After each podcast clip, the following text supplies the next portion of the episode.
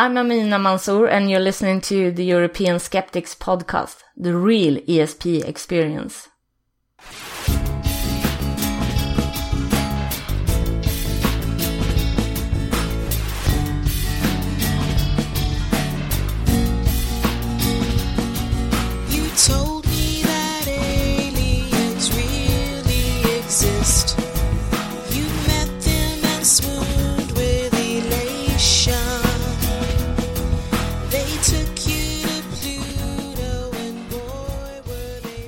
Listening to the ESP, the European Skeptics Podcast, an independent weekly sh- show in support of European level actions within the skeptic movement. The ESP is run by individuals representing different skeptical groups from across the continent.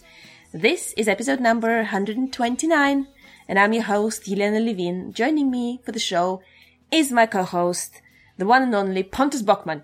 Всем привет! Whee! Hejsan hejsan! And guess what? There's no Andras today again! what is this? I think I'm gonna cut his pay in half. uh, which is half of nothing is nothing, but uh, Still nothing, he yeah. still doesn't deserve it. Where the hell is he? I have no idea.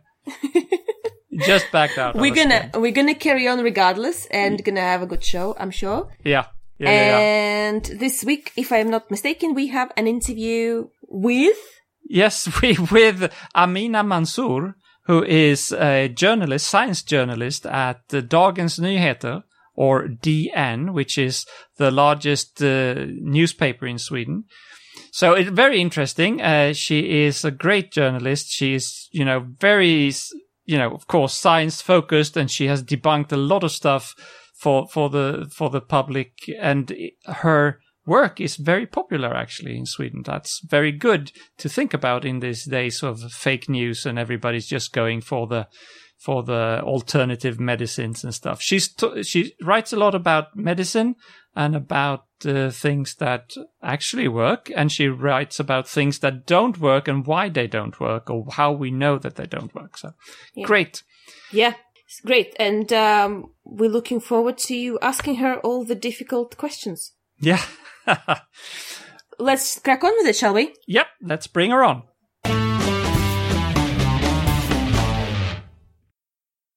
On every other episode, we usually interview someone who's interesting from a skeptical point of view, either by representing an organization of a certain European country or a project stretching across borders. Today, our guest is Amina Manzoor, who is a journalist focusing on science and medicine at DN, or Dagens Nyheter, one of the leading newspapers in Sweden. Amina is writing about scientific topics together with Maria Gunther, who together jointly received the Enlightener of the Year award from the Swedish Skeptics in 2016. Amina, welcome to the show. Thank you for having me. Really nice to have you. Can you just quickly translate the name of your uh, magazine? It's it's the largest morning paper here in Ah, Sweden. okay. Uh, News of Today, it's it's called. So it's very simple like that.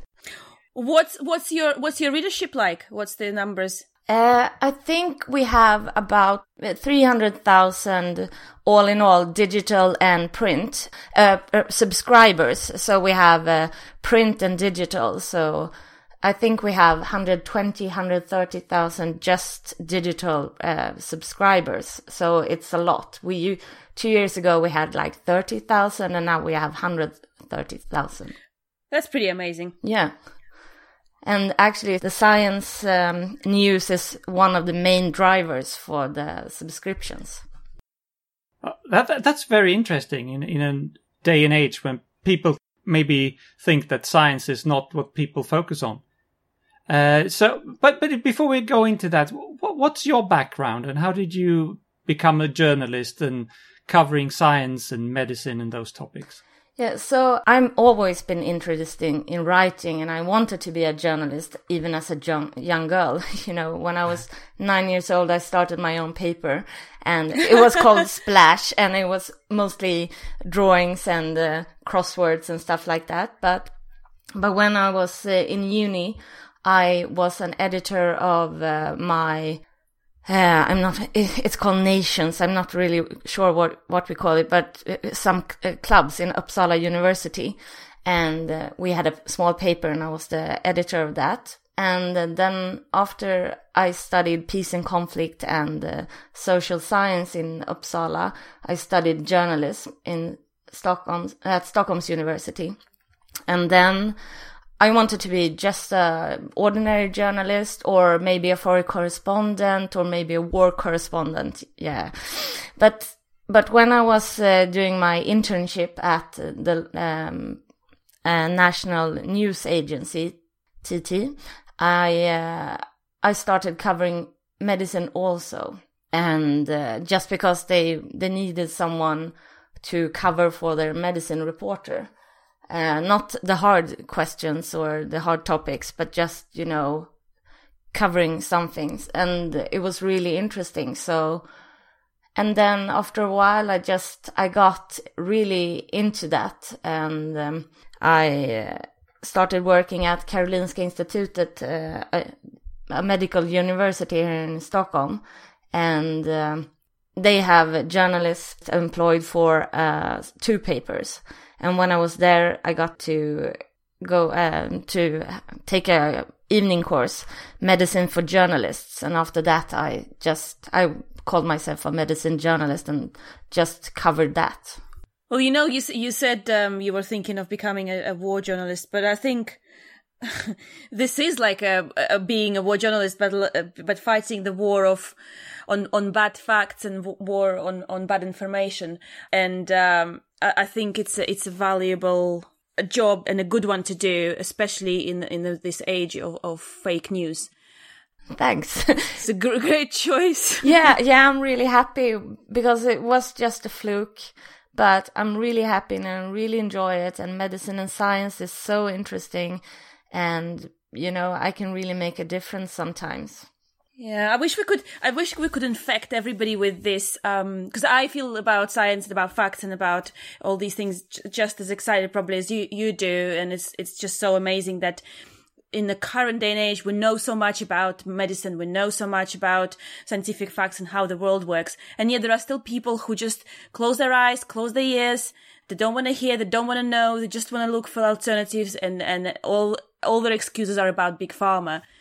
Yeah, I've been uh, I've been uh, accused of uh, being bought by big pharma by Oh, so so did we, you know, we're all in the same boat. Yeah, big pharma, big sugar, big big food, big uh, big tobacco also i'm not sure why and yeah you know they okay. they say whatever they can to get you down so i believe that dn has discovered that science is something that the, the readers really care about uh, through the so, uh, the subscription articles can you can you tell us a little bit about that? Yeah, it's kind of surprised us too, but we know that from our readers that they are really interested in this, but we didn't know that it would make them buy subscriptions. I would say the main articles that been driving uh, the subscriptions hasn't really been science, but it has kind of been science packaged as a more you know, how to know something, how, um, one of the first articles I wrote that was just for subscribers. So that's an article you want people to buy. And it was nine medical myths you shouldn't fall for. So it's something that can help you understand or help you with a problem or it makes you know something even more and helps you become more knowledgeable or uh, helps you how to deal with a problem. So I also wrote an article, gluten, what does the science say? Is gluten free something you should do for health problems or what does it, the science say? And those were re- really popular. And actually we republished the gluten article today. Oh, really? yeah, two years after because they those articles they can be published again and again on the front page because there are usually the science hasn't changed about gluten free or gluten. No, but but the myths come back. Yeah, yeah, and actually today there was uh, on uh, internet on uh, Twitter there was um, an influencer who had uh, taken a picture of her pretending to eat pasta, but in Italy she said she ordered it just for the uh, picture, but she didn't eat it because she's gluten free, and um, people were quite angry about that. Uh, but she said she handed it out uh, the uh, pasta to a homeless person. I'm not sure if she really did that, but we discussed, but of course, this isn't something my uh, paper uh, covers. But I, I told them you can publish this uh, article about uh, gluten and gluten free. What's uh, does the science say? Just for because people are talking about gluten now. So we did uh, publish it on our front page again. Yeah. So, so tell us, just for, for the listeners to repeat, what is the, the, the thing with gluten and the gluten free, and why is that not something that people should pursue? It's for people who are celiacs or they gluten intolerant. Uh, of course, they should be gluten free for the rest of their lives because it's um, it's really dangerous for them to eat gluten. But for the rest of us, most of us, maybe 97% or something like that, it's not dangerous. It doesn't make you fat unless you eat a lot of bad food, which sometimes contain gluten, like pizza. If you eat a lot of pizza, you will probably get fat but it's not the gluten in, in itself that makes you fat. And, but it's been a trend in the US for a long time and the Swedes are really loving all these gluten-free foods and they think they're so healthy and some, uh, there are some health bloggers that uh, try to blame every health problem on gluten and uh, they've been really popular. But, uh, the science uh, when uh, when you um, compare two groups and uh, you get them gluten or placebo and they don't know what to get people don't really react to gluten Yes, it's a very popular, I was going to say myth, but a very popular trend in, in England as well, the gluten free stuff. Now you go to every restaurant, respectable restaurant, and they always will have gluten free option, etc. So definitely spread across Europe, I think. So it's not just Sweden. no, no, of course. But it's, it's good that you have gluten free options because in Sweden we have quite a lot of uh, gluten intolerant people. We have maybe 1% more uh, in other countries, 1 to 2%. In Sweden, it's 2 to 3% of the population, but still, it's quite few. But I've heard that since uh, most restaurants have gluten free food, but some people aren't that, they don't really know if they eat gluten or not. Then the it's not really gluten free, so people with celiac disease can be harmed by this. So the trend is not really good for them. No. Yeah. So, do, uh, do you have any other examples of the nine myths? What, what, what, gluten was one. What no, was, was no, the gluten others? was an, uh, a whole article actually, but the nine Okay. myths was, you know, uh, uh, the measles, uh, the MMR vaccine doesn't cause, cause autism, sugar doesn't make uh, kids hyperactive.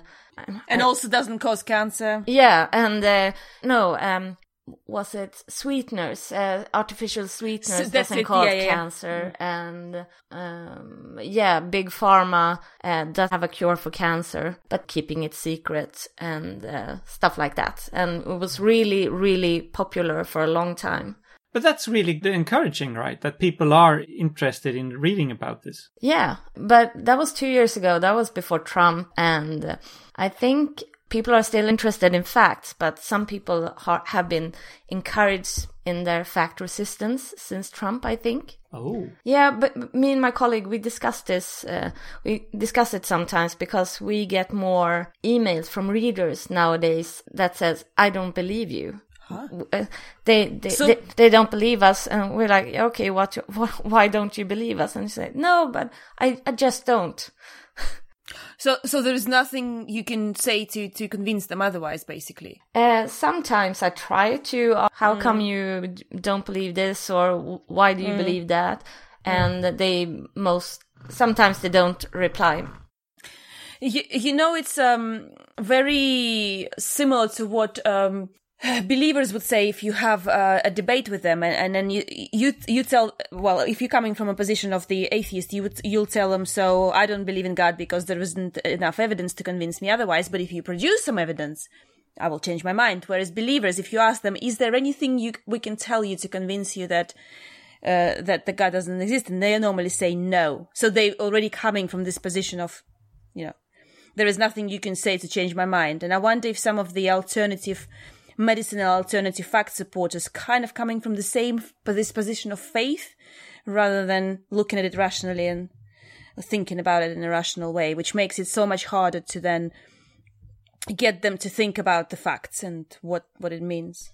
Yeah, and uh, sometimes I just I don't focus on them on them. I focus on people who are you know indecisive or questioning or they're on the open to it. Yeah, yeah. But but is it that like people are being more encouraged now? It's okay to say I don't believe you without putting any rational arguments behind it. I'm I- don't have any facts to back it up, but it's um you know a general feeling I have. My colleague she writes about climate a lot of times. Uh, she gets emails from people who say, you know, but this study or this study or whatever, or this person says, or Trump doesn't believe that, or this person, you know. So and she did. She says she didn't feel it was like that before Yeah. but I'm not really sure. Maybe it's just we get more emails now. Um, so uh, we have mentioned Macchiarini scandal several times in our show.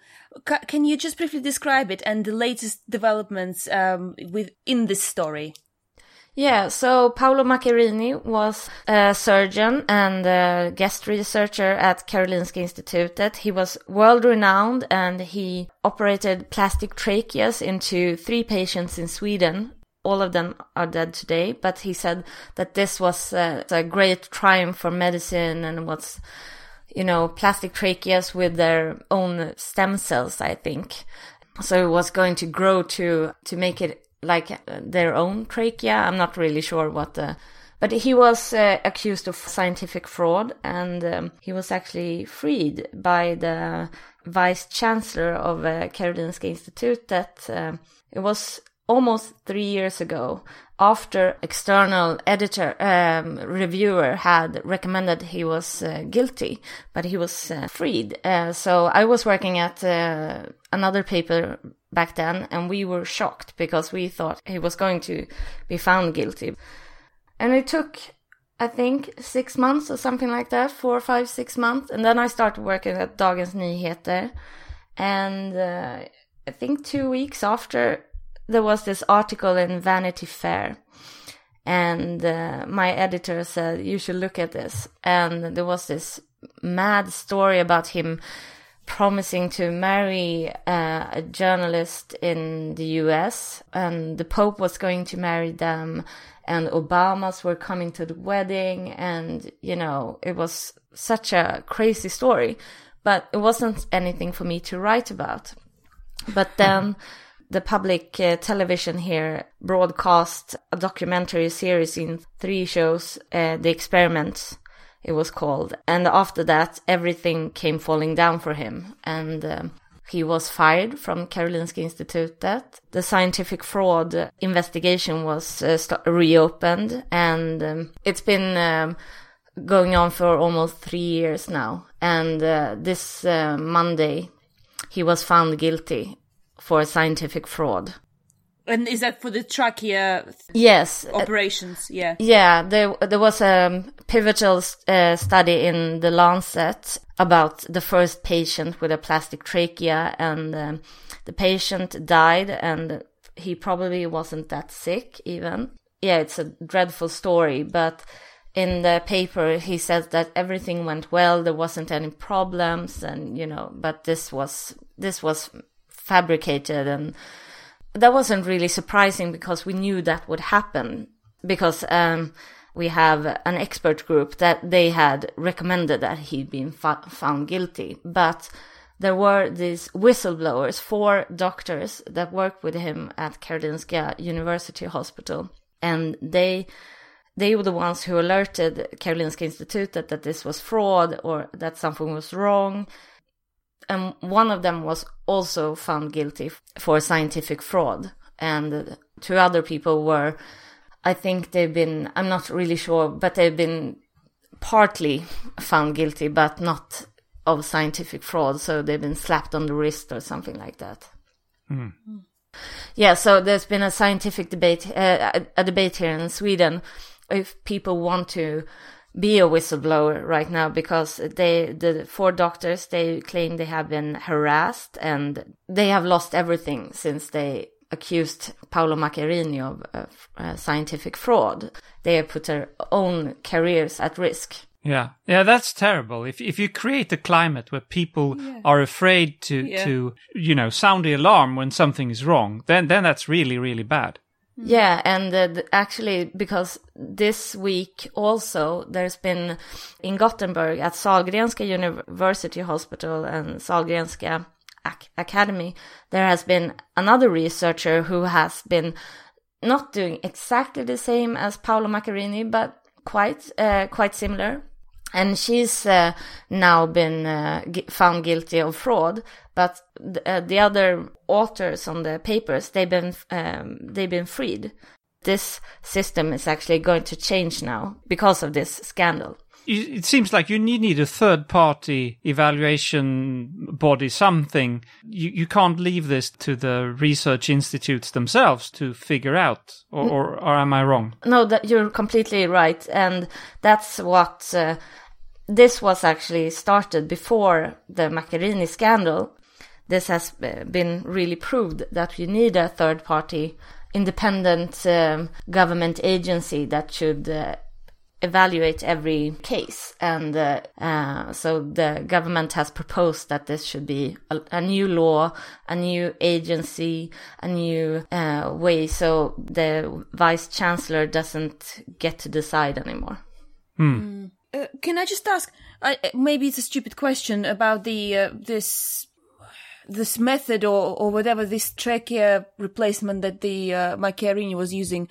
Was that that profitable to, to do these operations? I, don't really understand where he was coming from with that. he he was uh, involved with a an American company uh, for the plastic tracheas, but you know since there's a deficit of transplant uh, of uh, organs in in the world, so if you can make some manufacture something, can you manufacture a lung or a kidney or uh, even a heart? If you, if you could that, you would solve a lot of the world's problems.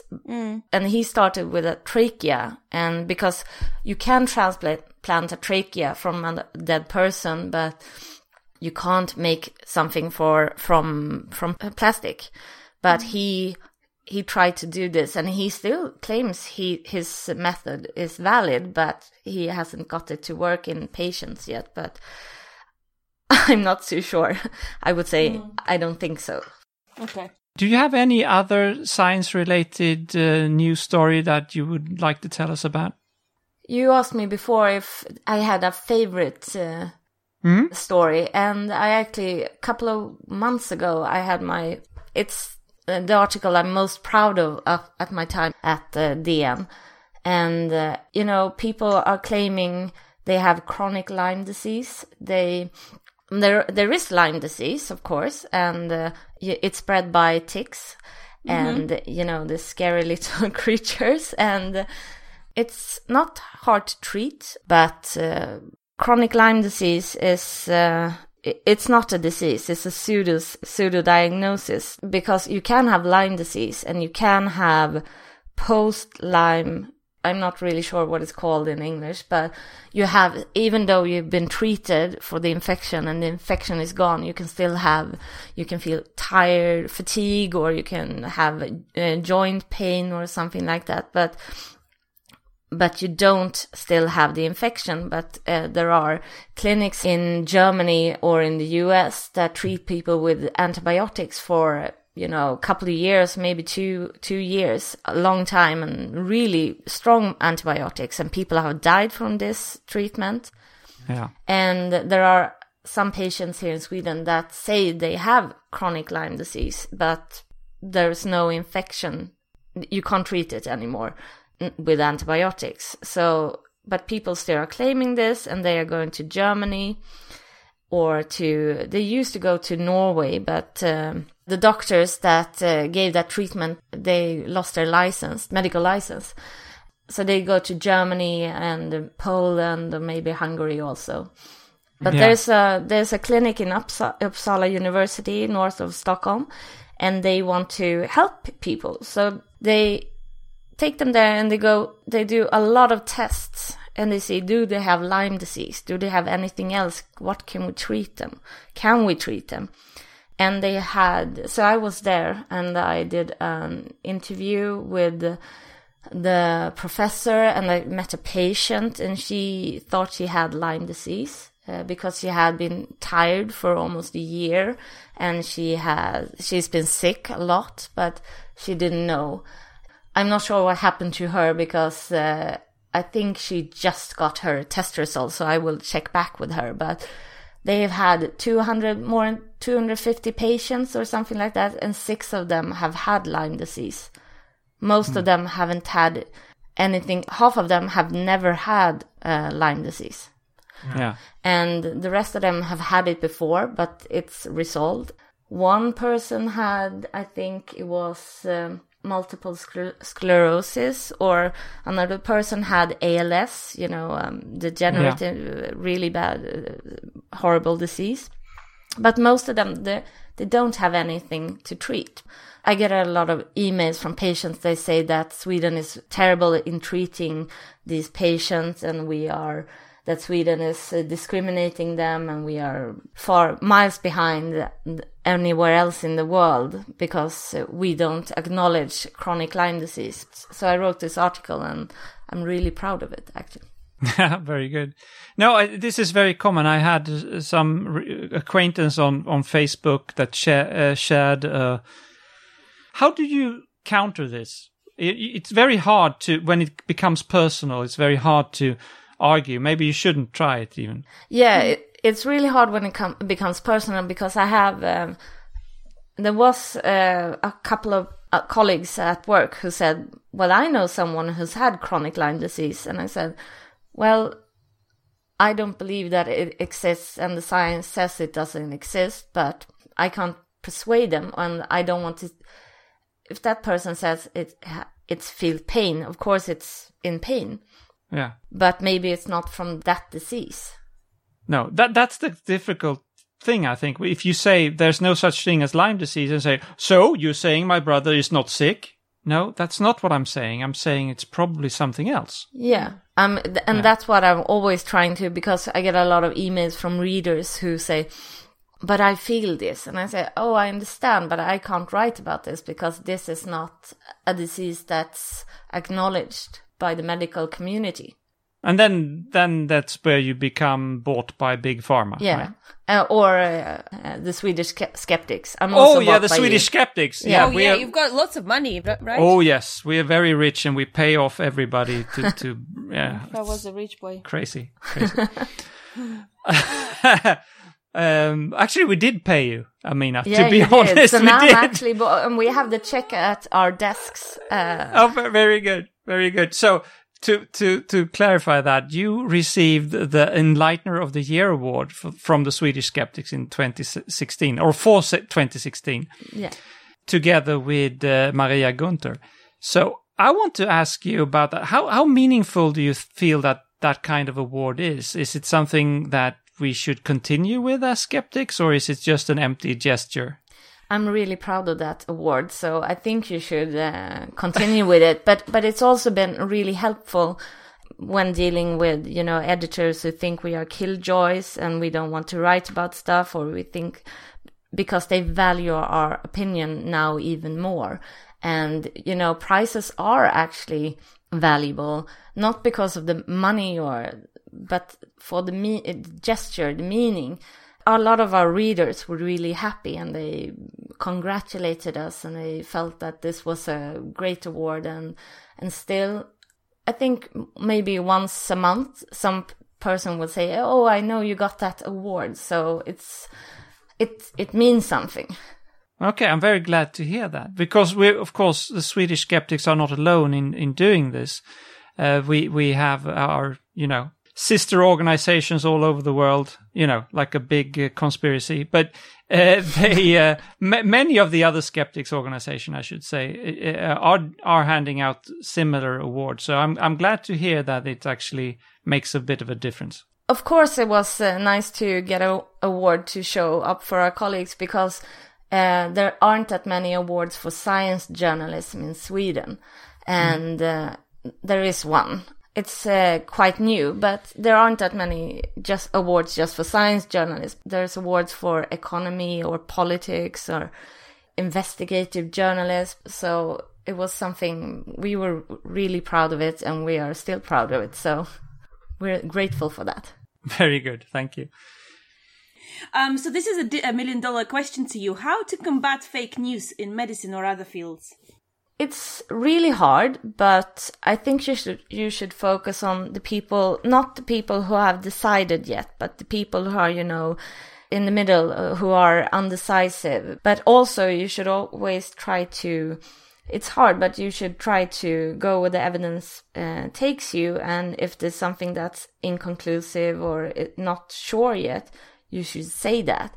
To make an example, I wrote an article about vitamin D because people are saying it's, it can cure, almost cure cancer. It can prevent cancer. It can prevent uh, colds and flu. It can prevent, you know, heart disease or anything. So I wrote an article, a quite long article about what does the evidence say? And in the end, it was like, so is this closed? Vitamin D is good, but there's no evidence that it can um, cure cancer or that it can prevent cancer or even prevent flu or something like that. And then in the end, I I said that there are two big studies that are coming out. So we don't really know, but for now, you don't have to take vitamin D pills. The readers loved it and the doctors loved it and, you know, scientists loved it. So I think that's a way to, you know, win over most people. Yeah, yeah. There, there are some people, of course, that don't recognize logic and rational thinking. They just want to go with their feelings. Yes, and I don't, course. I don't know if you can reach them with the logical arguments. No, I don't think you can. And I try not to focus on them because they aren't that many people, hopefully. and but but the people in the middle that don't have really strong feelings, I think I try to focus on them because that's the one I can, you know, influence. Yeah, well, let's hope that the facts will prevail one day. Although, although something tells me. Yeah. Yeah, but I think they will. I hope so. But I'm not. sometimes I'm quite pessimistic because uh, a colleague of mine wrote an article uh, an evening that was uh, standing is like smoking. It's as bad as smoking, and uh, that was totally wrong. It was taking out of context, and it got a lot of uh, interaction.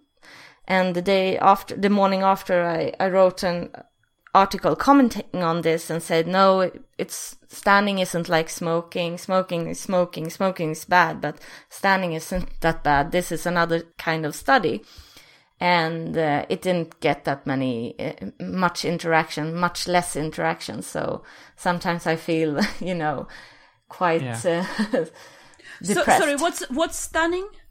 People who have standing jobs, uh, they stand in their jobs a lot. Okay, okay, okay, okay, yeah, yeah. and uh, that got taken out of context for uh, an English ge- paper, um, the Telegraph, I think. And then my colleague he found it and he wrote an article that was like standing up and working is like smoking, and it's not.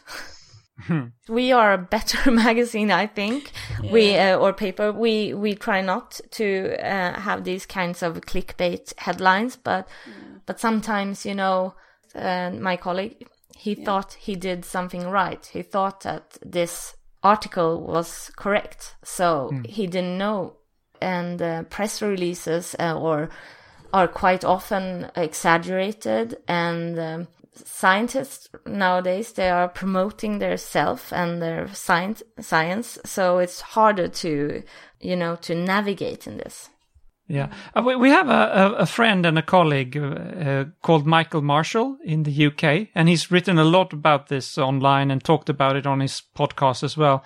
He calls it bad PR. That's his label for it. Yes, but that's it, it's about all kinds of press releases that are written specifically to feed into the quick journalism, the journalists that are, you know, forced to, you know, produce like five or six articles per day because of cost cuts and stuff. And you, just feed these journalists with press releases that promotes your product or your point of view or so. Do you feel that that's a problem also in sweden? Yes, and I think it's become more of a problem now because universities, university press releases used to be really good and you can trust them. But nowadays, I think they leave out that uh, research was done on mice, uh, or maybe it's in the end of the uh, press release, or sometimes it uh, says that, oh, this will lead to a new new medicine or new drug and it doesn't say in 10 to 15 years which is i can i can understand uh, a press release or i can see all those you know tricks that um, press offices have uh, written but someone who who is stressed for time or isn't that used to reading press releases or doesn't have the study they're easily fooled and so i I actually say so the bad science reporting because there are a lot of bad science reporting. It's not just because of journalists; it's also because of scientists and of uh, press releases and uh, universities nowadays. Yeah But I also think so. For for me personally, I know that not everybody will have time or desire. It's um, just having access to the original studies, and that's a problem in itself. Yeah.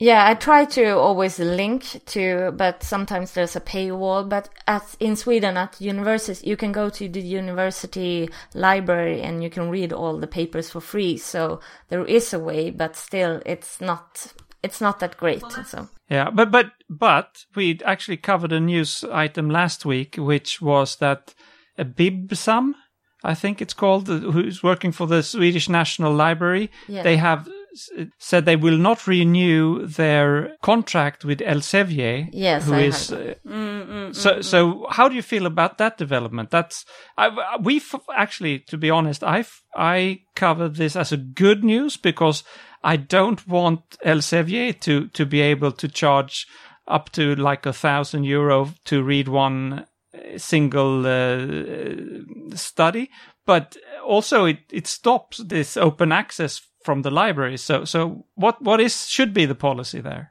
Yeah, I'm not too sure actually, because of course I don't want Elsevier to ch- overcharge, but I still want access to them. But I'm not really sure what to do. But some some people say open access should uh, could solve all our problems, but one of the problems could be that it's harder for us journalists to navigate what should we write about when has that it been peer reviewed when is it published or you know if it was open access Yeah.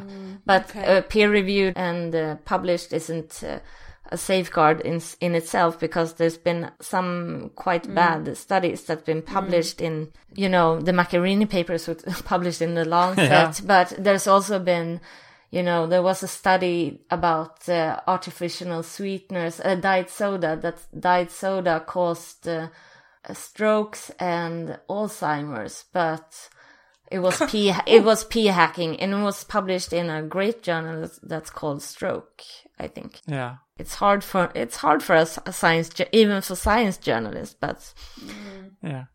Yeah. So we've been talking for, for quite a while here now. Is there anything you want to bring up that we haven't asked you about, Amina? Hmm. That's the you know that's the question when I ask my uh, uh, people I interview, and they always say, "Oh, I don't know. That's the hardest question I have." but now it's up to you. yeah.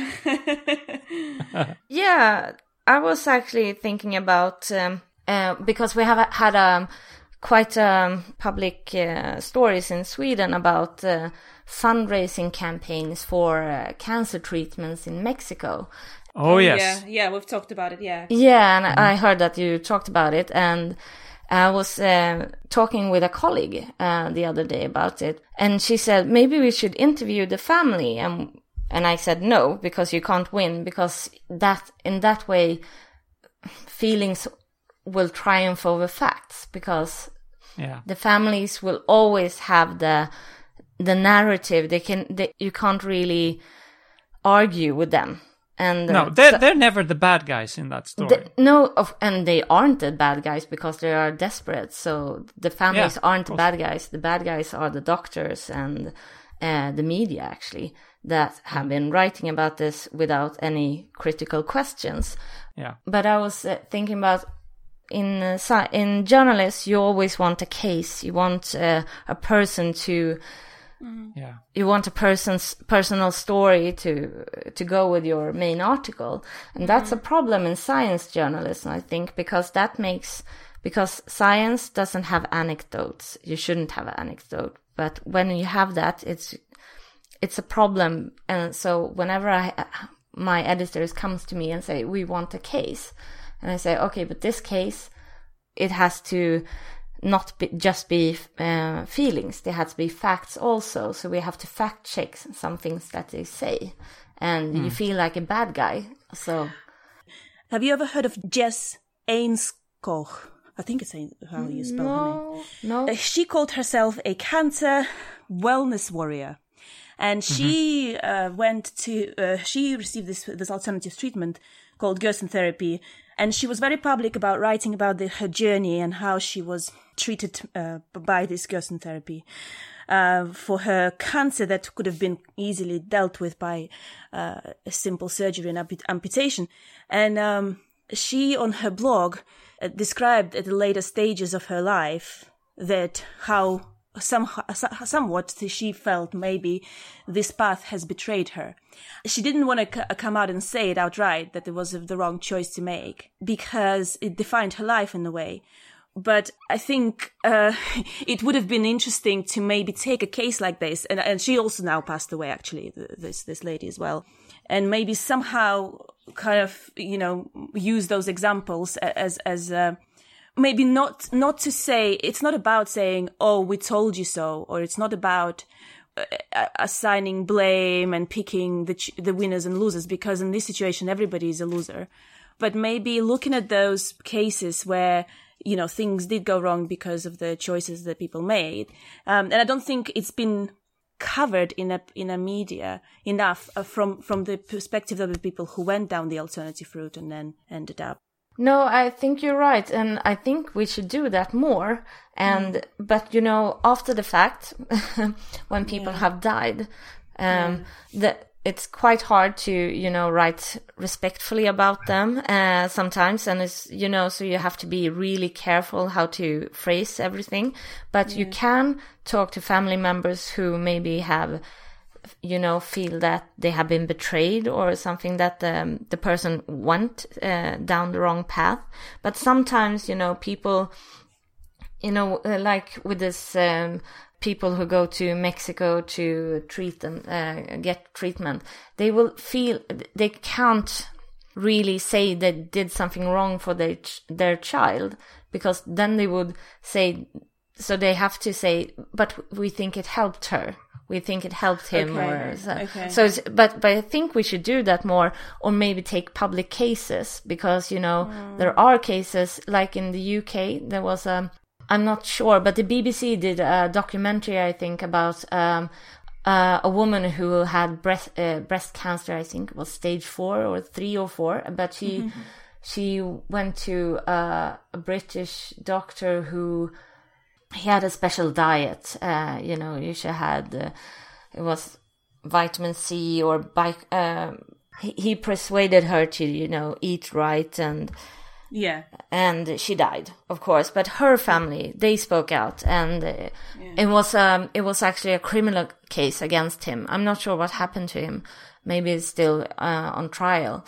And so it's easier to write when it's something like that or report on it. But i think we should do that more to to help people understand that because there's been a lot of writing about people who have gone to Mexico for these alternative treatments for those children. They have a brain uh, tumor, brain cancer that's terrible and it's mortal in for everyone actually. And after the children have died, the writing has stopped. Yeah. So we should write even when the children have died and said, so it didn't help that person. But, but it's really hard. It it is, and it's really like you said. It's really hard to be uh, like you don't know how to say the right thing and not to disrespect the family and the memory and all these kind of things. And I think we need to find the language, the right language to talk about it, the the gentle, respectful, but also at the same time bringing people's attention to what is, because these are the facts. You, you, you can feel however you want about these facts. That's that's also fine. But you know, the, Yeah, the I- reality is such that that, that these these treatments don't work, uh, and and you you can make a decision to not have uh, the the the therapies available in a, in a, in, a, in conventional medicine, but you should be making those choices knowing the facts. I agree with you. Oh, on that cheerful note, maybe it's time to, to wrap things up. And of course, I mean it uh, ironically, it's not cheerful. so, so, uh, well, we usually fi- uh, ask this: Where can people go to find out more about you and your work? I, I guess we you go to Dagens Nyheter and to to that, or do you have anything else as well that we could link to? No, I think Dagens Nyheter is um, is where you could uh, read my, but you have to read Swedish then. But maybe you can Google Translate it. But you can you can uh, find all my articles there. There's a link on my Twitter page, and you can also follow me on Twitter, of course. But maybe Okay. I write mostly in Swedish, but sometimes Yeah. I I link to retweet interesting stories. All right, we will link to that. But I tell you what, wa- one day we're gonna live in a world where you can just Google any page and it'll translate in into perfect English. Because I think it's getting better and better, better the Google Translator. Yeah, it does. Yeah. All right. So it's been very interesting. Thank you very much, Amina, for your time. Uh, uh, it was lovely talking to you. So uh, thanks a lot. Thank you for having me. Been a Thank pleasure. you. Thank you so much.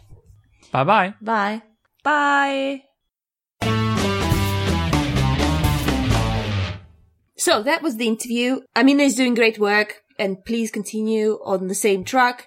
Um, somebody has to and, uh, it's not always pleasant or popular, but, uh, it's always necessary and needed for good science education and providing good facts.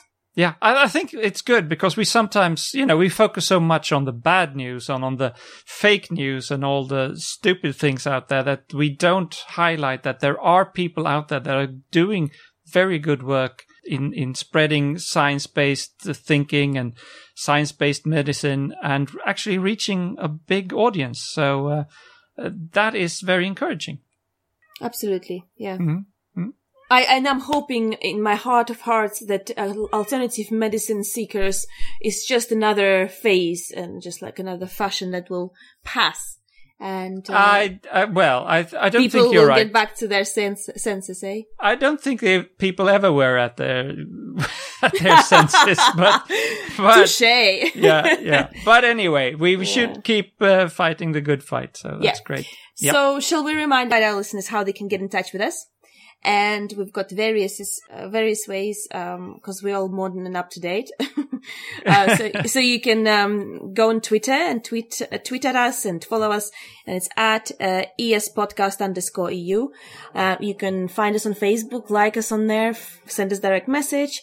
Um, you can also go on our website, which is the esp.eu uh, and send us a message on there. And also, um, I will give you our email address for those who like the old fashioned way. And it's info at theesp.eu. Yeah.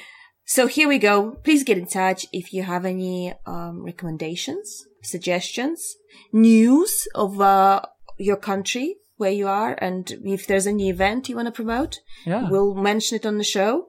yeah, or ideas of other people we we should interview. That's also good. Indeed, yes, we are always open for a recommendation. Or if you want to be interviewed, we can we can do that as well. Yep. Yep. Yeah, and as usual, you should check out the events in Europe uh, page uh, on our website, where you can see what's going on uh, on the skeptical point of view. Lots of of uh, events always every week. There are skeptics in the pub, and there are uh, conferences or, or congresses or or other meetups. And if you really like what we are doing, uh, you could go to uh, patreon.com slash the ESP and sign up to to send us a dollar or two for every episode that we release. That would be very much appreciated. Indeed, and we appreciate the, the support of those people who are already doing that. Oh, we do. We do. Exciting. Thank you very much. So that's it, I think, for this week. Um, we'll be Mhm, I think back so. with, with a news episode, uh, next week. Hopefully, Anders will be able to join us. Uh, but until then, uh, have a good week, everyone. Paka paka. Aha, paka paka. Bye bye.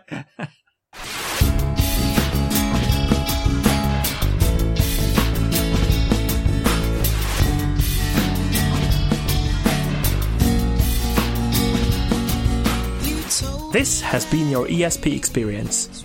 The show is produced and recorded by the ESP.eu. Join us again next time, but until then, please send your feedback, comments, or death threats to info at the ESP.eu. We would also love to hear your ideas and suggestions regarding future episodes, as well as news from your country of residence that might interest others across the continent. If you have a local event or organization to promote, please don't hesitate to let us know, as we are more than happy to help. All music in the program was written and performed by Keisha J. Gray and George Schwab and is used with their permission. Please check out our webpage at www.theesp.eu, follow us on Twitter at espodcast underscore EU, and like us on Facebook. I don't know how you can believe.